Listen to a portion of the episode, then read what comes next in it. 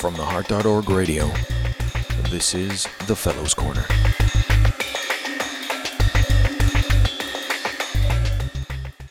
Welcome to the Heart.org Fellows Corners. My name is Philip Genereux, and I am an interventional cardiology fellow at Columbia University Medical Center, Presbyterian Hospital in New York. Today, I have the honor and the pleasure to speak with Dr. David Kandzari, Director of Interventional Cardiology Research at the Scripps Clinic in La Jolla and Dr. Sunil Rao, an interventional cardiologist at Duke University Medical Center. Dr. Kandzari, Dr. Rao, thank you very much for joining us today. Today we're going to discuss about a very interesting subject, the transradial access. So, Dr. Rao, you have been implicated in a lot of publications showing the association between bleeding, transfusion, and higher mortality, especially in high-risk ACS patients. On the other hand, Dr. Kandzari, you have shown in several papers the importance of a good antithrombotic regimen in ACS.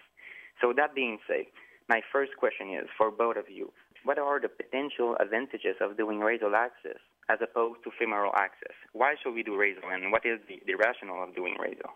So, Philippe, I think that's a very good question. As you mentioned, there have been a, quite a few publications over the last few years demonstrating that acute coronary syndrome patients, indeed anyone who is undergoing PCI or an early invasive strategy, is at high risk for bleeding, primarily because of the aggressive antithrombotic regimens that they currently receive, including anticoagulants, parenteral antiplatelet agents, and oral antiplatelet agents.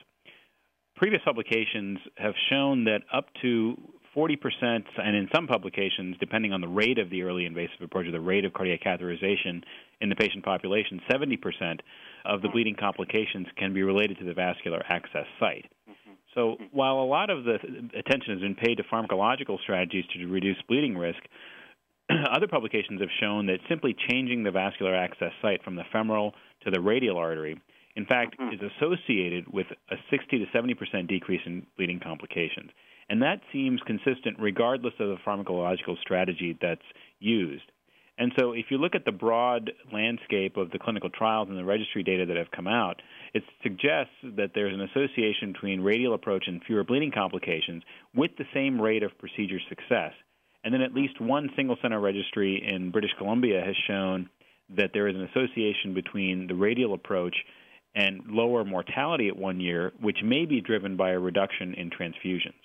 I would agree with that, Sunil, and I think that it also means too that while there are a number of features related to a reduction in bleeding that would favor a transradial approach, I think one of the other uh, issues that we don't routinely measure in, in our routine clinical practices is that patients really seem to favor this as an approach to more rapid mobility than a transfemoral approach too. And this is something that I think there are many nuances to this, and that we don't always, again, uh, have a good systematic approach to. But as an example of a patient I just did this past week, who is caring for his elderly spouse, this enables him to be able to be more mobile more quickly, to be able to lift objects for the issues related to his daily living that we, we just don't always think about from a relationship to a transfemoral approach.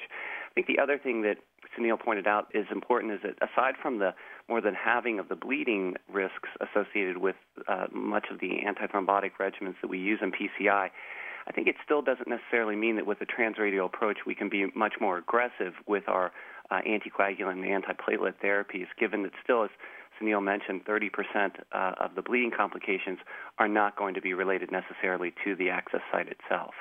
Mm-hmm.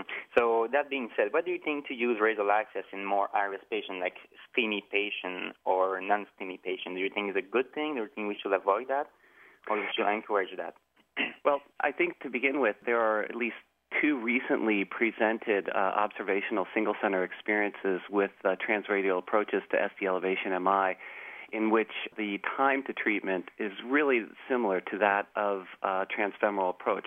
And notably, these are among experienced centers, experienced operators, and I think this highlights some of the key features we'll need to discuss about how to envelope this type of program at an institution that's not routinely performing transradial. But I think this can be done. There are trials now that are being proposed to evaluate this in comparison to a transfemoral approach as well. Yeah, I think that's right. I, th- I think that certainly while it's an attractive target population, uh, it's certainly not a population that you want to start with. If you're not doing uh, transradial, you don't want to start with the ST elevation MI patient. No, absolutely. So, Dr. Rao, according to a recent report from the National Cardiovascular Data Registry, which uh, you have been the main author uh, in the JACC intervention in 2008, looking at almost 600,000 patients between 2004 and 2007, only 1.3% of the of the procedure were performed uh, via the transradial access in the United States.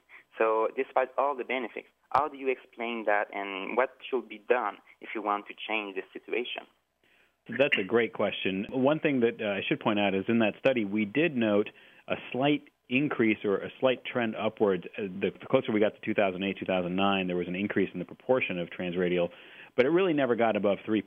You know, we don't really know what the reasons are. I think we can perhaps speculate. One is that I think there tends to be a fair amount of inertia on the part of interventionalists. They like doing things a certain way. The other issue really is training. I mean, we don't incorporate on a routine basis training our interventional fellows to do transradial PCI in the United States. That's something that I think we probably should be doing, you know, allowing for a certain minimum of transradial procedures during the interventional training process. The other issue really relates to the fact that a lot of education is provided to in practicing interventionalists by industry. I mean, the reality is all of us are very clinically busy. We learn about new techniques and new devices from representatives from industry. And there hasn't been a concerted effort until recently on the part of industry to really push transradial equipment. I think we'll discuss this a little bit later when it comes to what are the limitations and what are unmet needs in transradial PCI. And then finally, I think we do have to be honest about the fact that there are a lot of low volume operators in the United States. We're not like Europe, we're not like Canada where there are PCI centers. And if you're an operator that's doing 50 PCIs a year, chances are you're going to try and stay with what you feel comfortable with, and you're not going to try and push the envelope and chances also are that you're doing highly selected cases in very very low risk patients. So in that sense, the perspective may be, you know, what advantage am I gaining from the transradial approach in terms of bleeding when I'm doing low risk patients anyway? The response to that obviously is what David just brought up, which is really from a patient perspective, quality of life standpoint. It, there's really uh, a huge advantage of the transradial approach. And David, I don't know if you have other thoughts. No, I think to your point, Sunil, there's a large opportunity here that, in part, supported by industry in promoting transradial intervention for the benefit of the patients that we've all discussed, for us to educate not only a younger generation of interventionalists through fellowship training, but also practicing clinicians already, especially in the United States, about transradial intervention, whether it's through best practice sharing through didactic proctoring uh, through the internet. Um, however, live case demonstrations, we've seen a rapid kind of hyper evolution or globalization of interventional training already with unprotected left main or bifurcation or transcatheter valve. So why shouldn't it be the same for transradial intervention as well? I think too the practice of transradial intervention really comes from uh, like with many other things that we learn, as you've implied, Sunil, it comes from from our teachers, right? From the people from whom we learned. And if an older generation of interventional cardiologists is not performing transradial intervention or don't feel comfortable with it, it's more likely than not that the younger generation at those institutions won't develop those skills as well.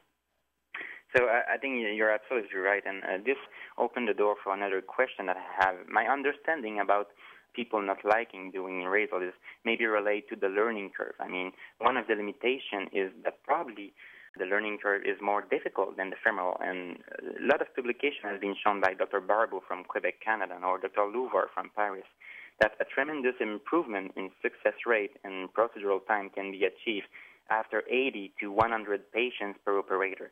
So, can you comment on that, especially on the perspective of patient selection?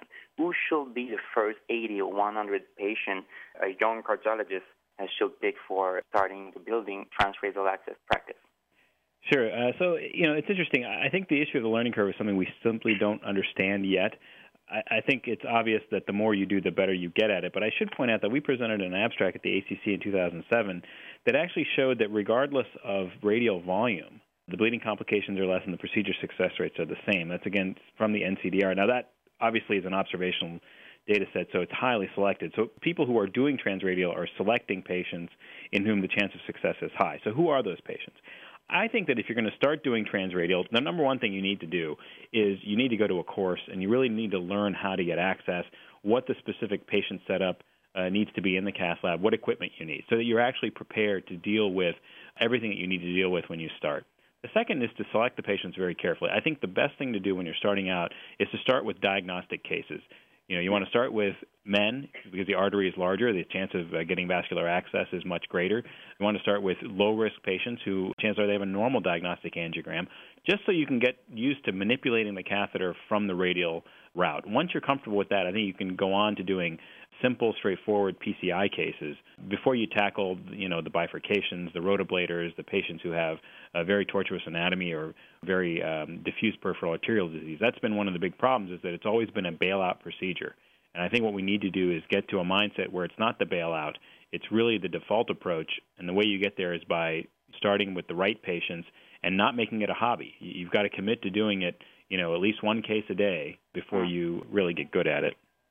I agree. I think the procedure really, in terms of its learning curve, is bimodal. The first is access and overcoming some of the challenges of access, such as spasm or simply catheter manipulation. But also, the second phase of this is really reducing your procedural time and advancing the technique. And I think this has been facilitated as well with the introduction of new uh, sheathless guiding catheters in some geographies, as well as new diagnostic catheters, too probably important to point out is the other issue is moving away from a transfemoral procedure doesn't mean that a brachial and a radial procedure are the same. Brachial procedures are fraught with a higher likelihood of complications. There's more anatomy at risk as well in comparison to a transradial procedure. And this has actually been shown out in comparative randomized trials. But the other issue, too, in terms of learning, is not only getting hands on learning, as Sunil is implying, but also educating the cath lab staff as well. The setup for the room is slightly different. It's important for interventionalists when they're learning a transradial procedure to understand for their cath lab team too how the setup of the room may be different, how the patient flow may be different, how removal of the sheath immediately at the end of the procedure, at least at our institution, is different, certainly a lot different from transfemoral in many instances. These are some of the other issues where there's a responsibility for the practicing physician to go back and educate his or her staff. Mm-hmm. So, uh, Dr. Kandzari and Dr. Rao, I would like to hear some tips and tricks, some practical stuff in a, in a way to overcome some frequent pitfall or, or frequent complication. So, let's begin with radial spasm. You mentioned it before. So, what is your cocktail or what is your regimen to prevent and to treat spasm when it occurs? So there are a variety of options available, and I think uh, interventionalists have their own specific regimen that they like. We used to use verapamil but it takes quite a bit of blood mixing. It, it tends to burn a little bit. So we've actually just gone to using simple nitroglycerin that we administer mm-hmm. as soon as we get the sheath in. Other operators I know like to actually get access and then use the cannula that comes over the needle and the Terumo access kit and inject nitro before they put the wire in. We reserve verapamil for refractory spasm, which I think, you know, really based on just anecdotal evidence and my own experience over the last two years, we've never really had a case of refractory spasm. You know, as you get better with vascular access, the spasm issues tend to go away. Just going to add to that, Sunil. For myself, it's a combination, similarly, of heparin, verapamil, and nitroglycerin. I think that for some challenging cases too, a little topical nitroglycerin ointment before the procedure can help vasodilate the artery as well. One of the other additional issues is spasm, like Sunil is implying, there's cases of refractory spasm where we're unable to manipulate the catheter altogether. And one of the routine solutions for this is just to sedate the patient. And it's remarkable how much this can improve cases of refractory spasm. I think the other issue, too, is understanding anatomical variance. Certainly, at any time when we're unable to advance a catheter, is to take a step back, take a picture if needed to understand where the catheter is, where the guide wire is as well, because the anatomy within the upper extremity can be challenging at times too. Yeah, that's absolutely necessary. You never want to push the catheter against resistance when you're coming from the radial artery. You always want to take a picture and figure out what anatomy you're dealing with. One of the other things, too, Sunil, is it's been debatable whether or not to do an Allen's test. We still routinely do the Allen's test with pulse oximetry on the thumb I know Gabriel Steg in Paris, for instance, uh, his institution does more than 80% transradial PCI, and they've just abandoned it altogether. What's been your approach? Yeah, you know, we are exactly the same as you. Those are the one group of patients that we actually don't do the radial approach on, which is patients who have positive Allen's tests. And, and I think you've pointed out an area of controversy. Now, one could argue that we're doing this in the U.S. because we're, you know, afraid of litigation, whatever. But I think until we have better, more reliable data on what the true rate of radial artery occlusion is and what that really means in terms of what happens to the patients, you know, our approach has really been to avoid patients who have positive Allen's tests, or you know, people always get confused positive negative abnormal Allen's test, if you will, suggesting that there's no collateral flow in the hand. Yeah, there are instances certainly where we can transition over to a trans-ulnar approach, but in an abnormal Allen's test case, that would be one where we probably wouldn't want to do it. The other issue I was just going to mention too is talking about the perceptions or misperceptions about radial artery occlusion. I think with an appropriate Allen's test, at least, the uh, artery occlusion rate is less than 5%. And upon later term follow up, it may be even less with recanalization of the radial artery.